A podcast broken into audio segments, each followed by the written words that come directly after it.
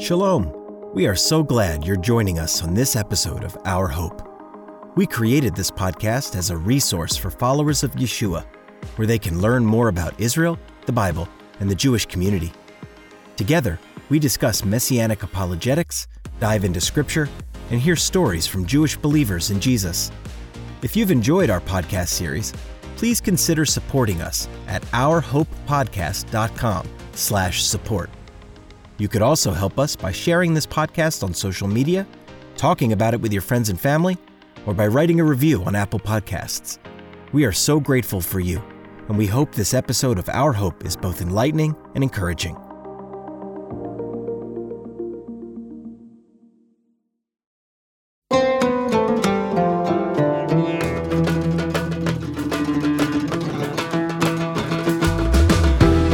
Welcome to Our Hope, a production of Chosen People Ministries. On this podcast, you will hear inspiring testimonies, learn about messianic apologetics, and discover God's plan for Israel and you. Wherever you're listening, we hope you lean in, listen closely, and be blessed.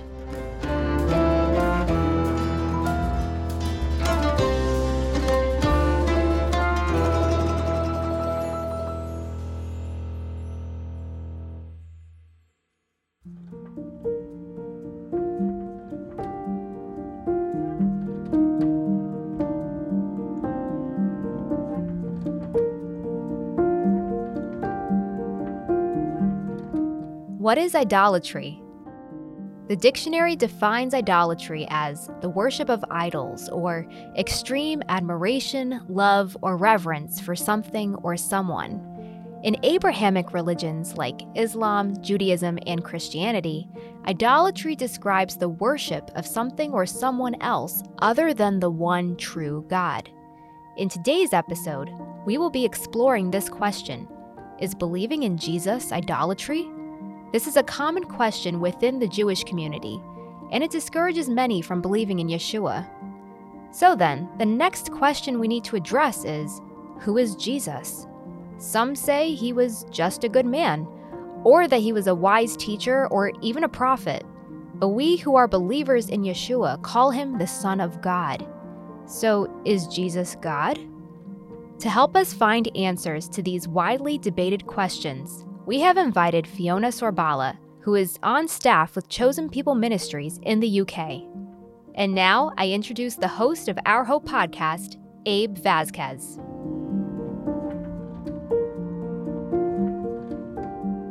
Shalom and welcome to this episode of Our Hope. I'm so excited uh, to to be back in this season where we are talking uh, about some common Jewish objections. And uh, today, in particular, we're going to be tackling the, this question of uh, is believing in Jesus idolatry? And and that's a question that is uh, commonly asked uh, in our ministry um, from the people that we reach, particularly during this outreach that we do every summer called Shalom New York. And that is where I met this next guest, Fiona Sorbala, on one of these outreaches. She came all the way from the UK just to be on the streets of New York to share the gospel and to, to reach Jewish people in New York. Uh, so, Fiona, welcome to Our Hope. I'm so glad that you were able to join us. Oh, it's a pleasure to be with you tonight. So, every first guest, if this is your first time on the show, you have to answer this question What is your absolute favorite food? Well, this year for Shavuot, I baked my very first cheesecake. Wow. And it is a work and a half. Two and a half hours in the oven. Wow. Four hours to cool and an overnight in the fridge. So guess what I had for breakfast the following day? Cheesecake. Cheesecake. All that for cheese. That's awesome. but I'm sure it was delicious. Wow. Oh, it was. yeah, in uh, New York, we know all about cheesecake. We have our famous Junior's cheesecake, which we've mentioned on this podcast before, unapologetically. we we we love cheesecake here. So Fiona, uh, thanks again for being with us. And uh, before we jump in a little bit, um, I know that you were actually you you were a believer from very young, but you didn't really make the connection to being a Jewish believer until later in life. Can you talk to us a little bit about that? Well, I had a strange experience when I was about I guess, five years old. We were in Spain on holiday, and my mother put a finger in my chest and tapped me and said, You must never forget that you're Jewish. Now, my mum was Jewish, uh, Sephardic from Egypt. My dad's a Scot, not mm-hmm. Jewish. And from the time that I can remember, I went to church on my own. Quite bizarre when my dad's a psychoanalyst and doesn't believe in God. And my mother's a Jewish woman who won't even talk about faith or God or her Jewishness, other than that one occasion. Wow. My dad didn't know she was Jewish until after their wedding. Wow. he t- she took him for um, Erev Shabbat dinner to her cousins. Wow. But um, when I understand what it meant to be born again, I was about 14, even though I'd gone to church all my life. Then I, I find that quite confusing because for me, it felt like it was her death that meant we moved to Scotland. Hmm. It was that move that allowed me to understand being born again. And I felt like it was her life in exchange for mine. Hmm. And so that made meant my Jewishness was made me quite conflicted even as a teenager. And it wasn't really until I was in my early 20s at Bible college and I got involved in Jewish ministry as my college outreach um, that I began to realize that there was a relationship between being Jewish and a follower of Jesus. Mm-hmm. And uh, by the time I'd left Bible college, I ended up in London uh, in a Messianic congregation. And I can remember the battle I had. Everybody called Jesus Yeshua. And I literally, metaphorically crossed my arms and said, There is no way I'm calling Jesus Yeshua. but you know what the Lord yeah. does? He has a funny way of inveigling into your heart and right. making the changes that you're not quite sure that you want. And one day when I was praying, kind of to my shock and surprise of myself, praying in the name of Yeshua. and, and I thought, okay, Lord, I give up. Yeah. I give yeah. up already. Right. Well, thank you for sharing that story. Um, I think this question that we're asking uh, or, or trying to answer was really appropriate for you to help us um, because I'm sure you've heard a lot of questions on your on your street outreach in New York and and in the UK, and so uh, we're just really excited to jump into this. So my first question for you. Um, in trying to answer this question is what is the Jewish perspective of God and and who he is? I think fundamentally, um, Judaism represents itself as a religion that's committed to monotheism, that is, the worship of the one true God. Hmm. And therefore, it's unlike any other world religion in its commitment to the, the singularity of God. And we see it most clearly expressed in the Shema, the daily it's almost like a confession of faith or a creed. Hear, O Israel, the Lord our God, the Lord is one. And um, Maimonides, the great uh, Jewish scholar, wrote, There's no unity like the unity of God. And what he meant is that God is indivisible. Mm. Therefore, God is a singularity. He's not a, a triunity or a trinity. Mm-hmm. And the other thing about it is he can't be embodied, and mm. therefore he can't be incarnate. And that sets uh, the backdrop for the way Judaism talks about God as Echad, God is one. So in the Old Testament, we, we read about God walking in the Garden of Eden and eating a meal with Abraham. So how did the Jewish people view this if God cannot become a man? Well, this is an interesting one because what the general understanding is is that it wasn't God who physically walked in the garden hmm. because he can't have a body. So, what they say is that it was the word of God or the voice of God that is personified. Hmm. And um, even Rashi, another great scholar, declares that it is the word of God who walked in the garden. Of course, that amuses me. He's trying to show that God has no physical form and therefore cannot walk. But it's kind of prophetic because the Messiah in the opening of the Gospel of John is called the word of God. Great point. and as for Abraham, well, the view is this that all visitations, supernatural visitations, occur in the form of a vision or an open vision.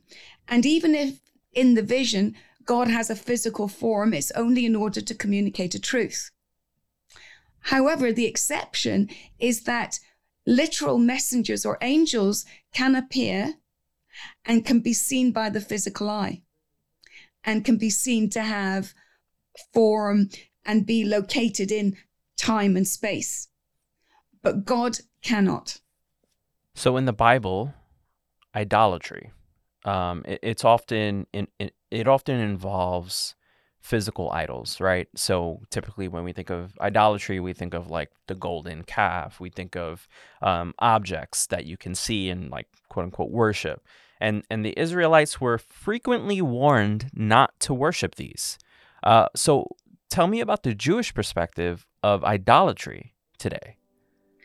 Well, I found a really interesting comment on a Jewish website recently that said Zionism without faith in God becomes idolatrous. Hmm. Because the love of the land has replaced love for God. Interesting. And I really thought that was quite a profound statement.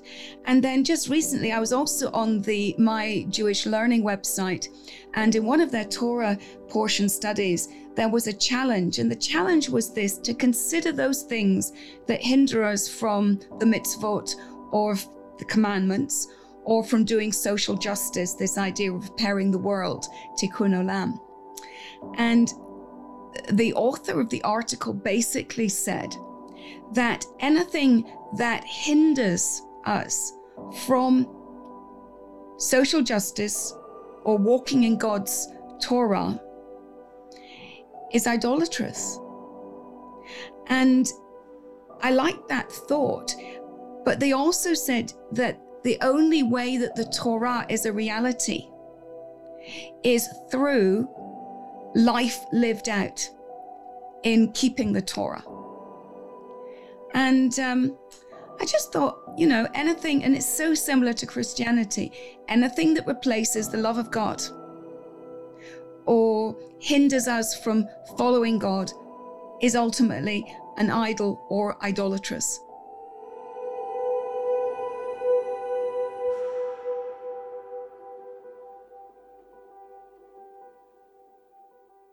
Last question about the Jewish perspective on things. What what do Jewish people say about the identity of Jesus? He's generally accepted as um, both having lived as a historical figure, um, and yet the mindset instilled by tradition is that he cannot be the Messiah. He's often seen as a good man, um, there is an acknowledgement that he taught the Torah and he encouraged others to keep the Torah, the law of Moses, but that he was nonetheless just a man. He might even have been a prophet, but he was just a man. On that question, uh, so how is it even possible for God to become a man? And what scriptural evidence can we show that the idea of God appearing in human form is both plausible and reasonable? Well, here's the interesting thing. The Talmud is a living document open to reinterpretation and added to over the generations. So perhaps we need to have a conversation about which words do we believe the words of historical rabbinic teachers or the words written in the Tanakh. And that, of course, leads me to going back and looking at what were the earliest interpretations of the Messiah? What were those opinions written by those who lived closest to the time when the, the, the Torah, the law of Moses, and the Tanakh was written? And when we come to this idea of can Adonai, can the Lord appear as a man, there is an idea in um, the rabbinic and in the Jewish thinking that Torah is embodied in the life of the rabbi and in his teaching. And so, in a sense, is actually incarnated. And when we then look at um, the uh, things that the rabbis tell us they and here's a lovely one they tell us that there were seven things created or seven things that existed before the foundation of the world before god created. And one of them was the torah and another one was the name of the messiah. And of course that beautifully fits in again with john's gospel. In the beginning was the word and the word was god. And Torah doesn't just mean law, it means the words of God, the instructions. And um, I love challenging my my Christian friends and saying, in the beginning was Yeshua, the Torah. and but ultimately and fundamentally, what we're saying here is that if we go and look at Proverbs, we find that it teaches us that wisdom is personified. And this appears to be literal because if we were to read Proverbs 3:18, which reads, "The Lord by wisdom founded the earth; by understanding he established the heavens." And in 8 verse 29, we read, "He set the sea as its boundary, so that the water would not transgress his command, and he marked out the foundations of the earth. Then I was beside him as a master workman." Well, that means that the actual text in Proverb is saying that wisdom had a physical form. He was the master craftsman, and that this craftsman was active participant in creation. I know Christians are not very keen on the intertestamental writings, but in Wisdom chapter 9, um, there is a beautiful statement that says that God made all things by his word and ordained man through wisdom, and actually talks about wisdom again creating and the, the wisdom being personified and literally having a form. If we can, if a Jewish person is willing then to accept that, then we can begin to discuss whether Abraham had a vision of visitors or whether he actually saw God manifest himself in a physical form.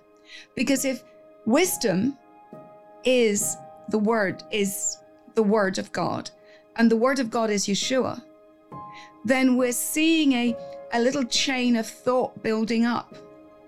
And, you know, you only have to look at Genesis uh, chapter 32 because Jacob wrestles with the man. And what he wants to achieve is blessing. And of course, many suggest that it was an angel. But Jacob's own testimony of the event is this I have seen God face to face and lived. And, you know, it, it, actually, in the text where we read about Abraham, Abraham, we actually read in the text, the Lord appeared to Abraham. And yet, what he saw were three men. Well, it all gets quite confusing but I love the, the encounter with with Gideon as well, because he meets the angel of the Lord, and what he sees is the angel of the Lord, but what he hears is the voice of the Lord. And now the angel of the Lord has the ability to speak because he's sitting under uh, the terebinth trees. And um, we also read that in that same passage, the angel of the Lord is sitting under the terebinth trees, but the Lord turned to Gideon. And then the next thing you read in the story is Gideon's, again, his testimony is that he has seen the Lord and lived. Hmm. And there are numerous other encounters in scripture where we have sometimes a slightly confusing picture. But if you can follow that train of thought that in Proverbs, you have wisdom personified, personified with a physical form and a physical activity. And if you can accept that, then perhaps you might be willing to sidestep the rabbinic idea and consider what the actual written text of the Torah, the the um, first five books of Moses, actually says. Mm-hmm. And it doesn't say that um, he had a vision. It says the Lord appeared. And I think that one of the things that when we're talking with Jewish people, we want to encourage is to actually look at the text, right. not just rabbinic interpretations, but what does the, the Word of God itself have to say.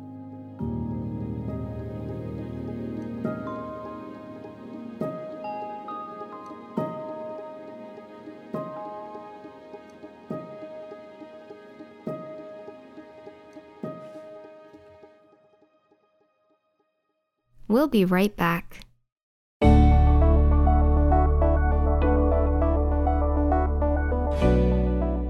Shalom.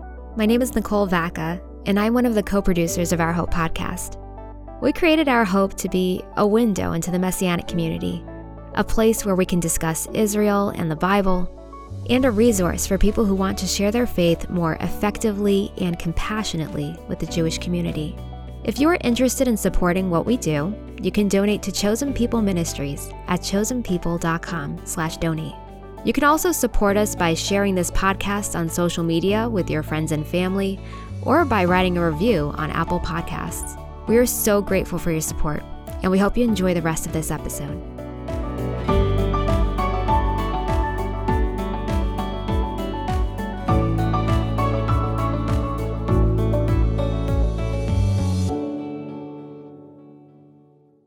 just going back to Jacob wrestling with this mysterious man who we, we know is God. I mean, Jacob's name changes. And my question to you, who changed his name? Oh, well, that's a very good question. The only person that could have changed it is is the Lord God himself. Right. And that name chain becomes the name by which the Jewish people are known. Right. The people of Israel. Exactly. And and what does Israel mean? What the meaning behind Israel in, in this context? Well, um, it, he said you will be called no longer called Jacob. You will be called Israel because you have pre- you have prevailed with God. Right. Right. So it's interesting that some people would say he wrestled with an angel because God himself named him that. You know, it, it's it's just so interesting that they would um not it, like you just said this it's there in the scriptures and and we can read it for ourselves and and really dive in. Um, so yeah, I, I just find that all really fascinating. Thank you for breaking that down. And and here's another question for you. So, what does the Bible say about Yeshua or Jesus when he was on earth, and how did he live as he dwelled among people? You know, in biblical times, there was an expectation that the Messiah would be divine. And we see this reflected in the Gospel's understanding of who Yeshua was. And they record his life and his teachings in great detail. And what we discover is that, and what they, they want to show us, particularly Matthew, is that Yeshua kept the Torah perfectly. Hmm. And then they want to show us that Yeshua's life fulfills so many of the prophecies written in the Old Testament about who the Messiah would be and what he would do. And I love the details, even down to he'll come riding, uh, your king will come to you riding on a donkey in Zechariah. Mm.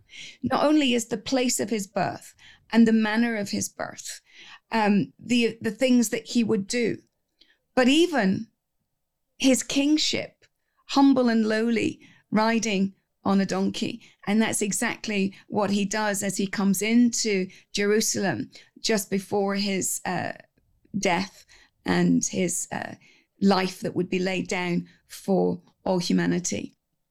They also reveal that he had unique gifts. He could heal sickness and disease. He had authority to cast out demons. And here's the one that really got him into trouble he forgave sins. Mm. Now, the whole issue of forgiving sins in the Jewish context is only God forgives sins because only God has the right to judge the life of a man. Right. And it's what the um, there was the healing of the paralytic. They bring him this paralyzed man, and Yeshua doesn't lay hands on him. He doesn't pray for him. He says, "Get up and walk. Your sins have been forgiven." Right. And then when he's accused of blasphemy, he responds, basically, it's been done this way so that you would know that the Son of Man has the power to forgive sins. And of course, at that moment, what he's doing is he's identifying himself with the Son of Man in Daniel chapter 7. And in Daniel chapter 7, we read about the Son of Man being presented before the Ancient of Days. And then the Son of Man is given dominion and glory and told that all peoples and nations and languages would serve him and that his dominion would be everlasting and his kingdom would never be destroyed. And alongside that, in his teaching, Yeshua appropriates the uh, a lot of the names and the titles belonging to God. Um, for example, I am the Good Shepherd, and he's taking on the the the name of God as the Shepherd of Israel. Mm-hmm. And I could spend the next two hours going on about that, but I'd probably better draw a line at that point. well, I would like to start wrapping up, and and I think I have um, an important question, and it's actually the title of this podcast. So, Fiona, is believing in Jesus idolatry? Clearly not. if you follow the, the train of thought, Yeshua uh, said that he and the Father are one, and that if you have seen me, you've seen the Father. And I was asked to do a Bible study recently for our intercessors because there was confusion, even for these believers in Jesus, about whether you could pray to Jesus. Mm. And when you look through scripture, you find that there were prayers addressed to him. He was asked to do things. Um, the Holy Spirit um, was at, is asked to do things in the New Testament. So I can't see how, if we believe that God is a unity, and within that unity, He has there is a divine miracle that we can't, with our human logic, pull apart. That He is one, and yet He has the capacity to reveal Himself as three. I, my mind can't grasp it. I don't think the greatest theological minds can grasp it. Rav Shaul, who trained with Gamaliel, never tried to explain it. He simply said, It is. Mm. And I've got to the point where I stopped trying to explain it because I can't. Um, you know, I can talk about, you know, the sun is a physical planet, but we experience the sun through light and heat. Mm and then what we can see, which are flames, as well as a physical planet. So there you have this, the planet of the sun able to manifest itself in fire, heat, and light. So, talk about water, oxygen, and um, hydrogen, uh, steam, and ice. I'm a daughter, but I'm also a wife, um, and I'm a sister. Now, because I'm human, I can only be me. But because God is God, He has this capacity to allow those different aspects of who He is be manifest and revealed at different times and in different physical spaces. Do I understand it? No. Yeah. It is what it is.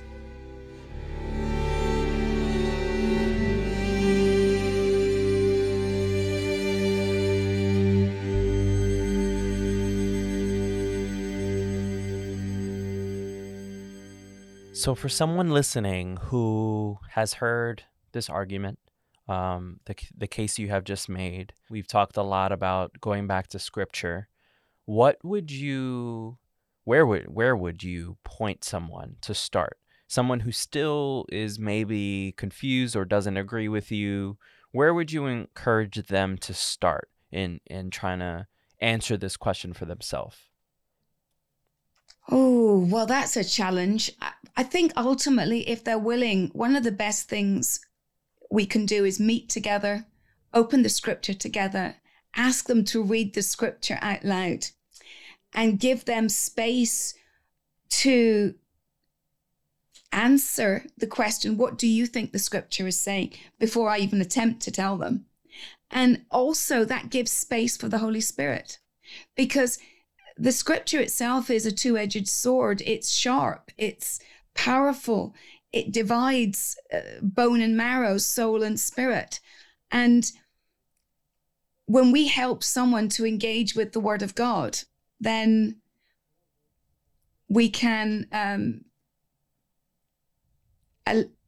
create that space where the Holy Spirit will engage with the individual. But I do think that one of the best things that we can ask people to do is begin to look at the prophecies about the Messiah. One you mentioned Shalom Brooklyn, and one of the things that we do at Shalom Brooklyn, I know, is that, that uh, the, the ministry in New York does quite often, is put out on a desk the translation of Isaiah 53 in multiple language, in Hebrew, Russian, English, and any other one that we can find. And we ask people to, if they've got a moment to read it and tell us, ask the question, where is this passage found? Is it found in the, the Hebrew Bible or the Christian Bible? And who is it speaking about? Almost everybody will recognize in Isaiah 53 the story of Jesus. And most Jewish people will say, oh, that's talking about Jesus. And so, where is it found? Oh, that must be in the New Testament. Right. And what we usually do is whip out a, a Hebrew Old Testament, turn to Isaiah 53 and go, look, it's in your Bible, it's in the Hebrew Bible. Right.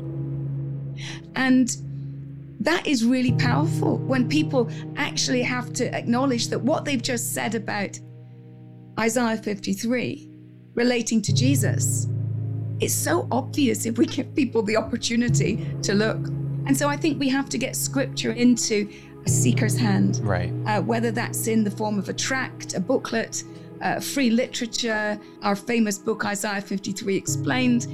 But any way we can, we've got to get people, Jewish seekers, engaging with the Word of God itself. And the Holy Spirit will do the rest, actually. Fiona, thank you so much for joining us. Uh, it, it, was really incredible to have you uh, join us all the way from the UK. Um, and uh, I- am just really hoping that this episode can be an encouragement for those who may be struggling with this question. And maybe it can be an encouragement to believers who um, have heard this question from their Jewish friends or just anybody. But thank you for joining us and, and giving us your time. Oh, it's been my pleasure. Thank you so much.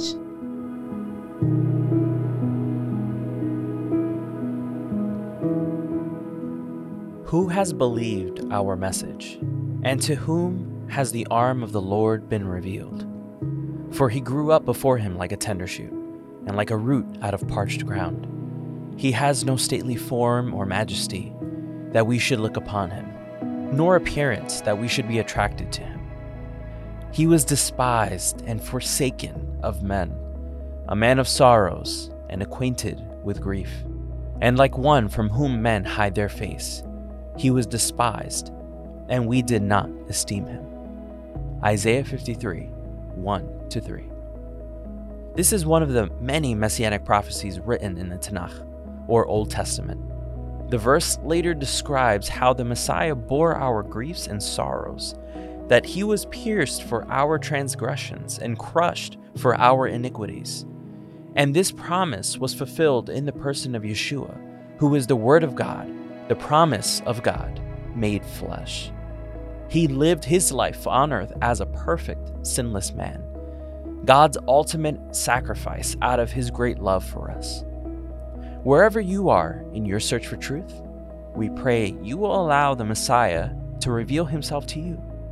If you have further questions and wish to speak to someone, you can email us at info at chosenpeople.com or call 1 888 2 Yeshua. That's 1 888, the number 2, Yeshua. Thank you for listening to this week's episode of Our Hope, featuring Chosen People Ministry staff member Fiona Sorbala. This episode was produced by Nicole Vaca and written and edited by Grace Sui. This episode was also brought to you by Dr. Mitch Glaser, Kyron Bautista, and Neil Saraski. I'm Abe Vasquez. Until next time.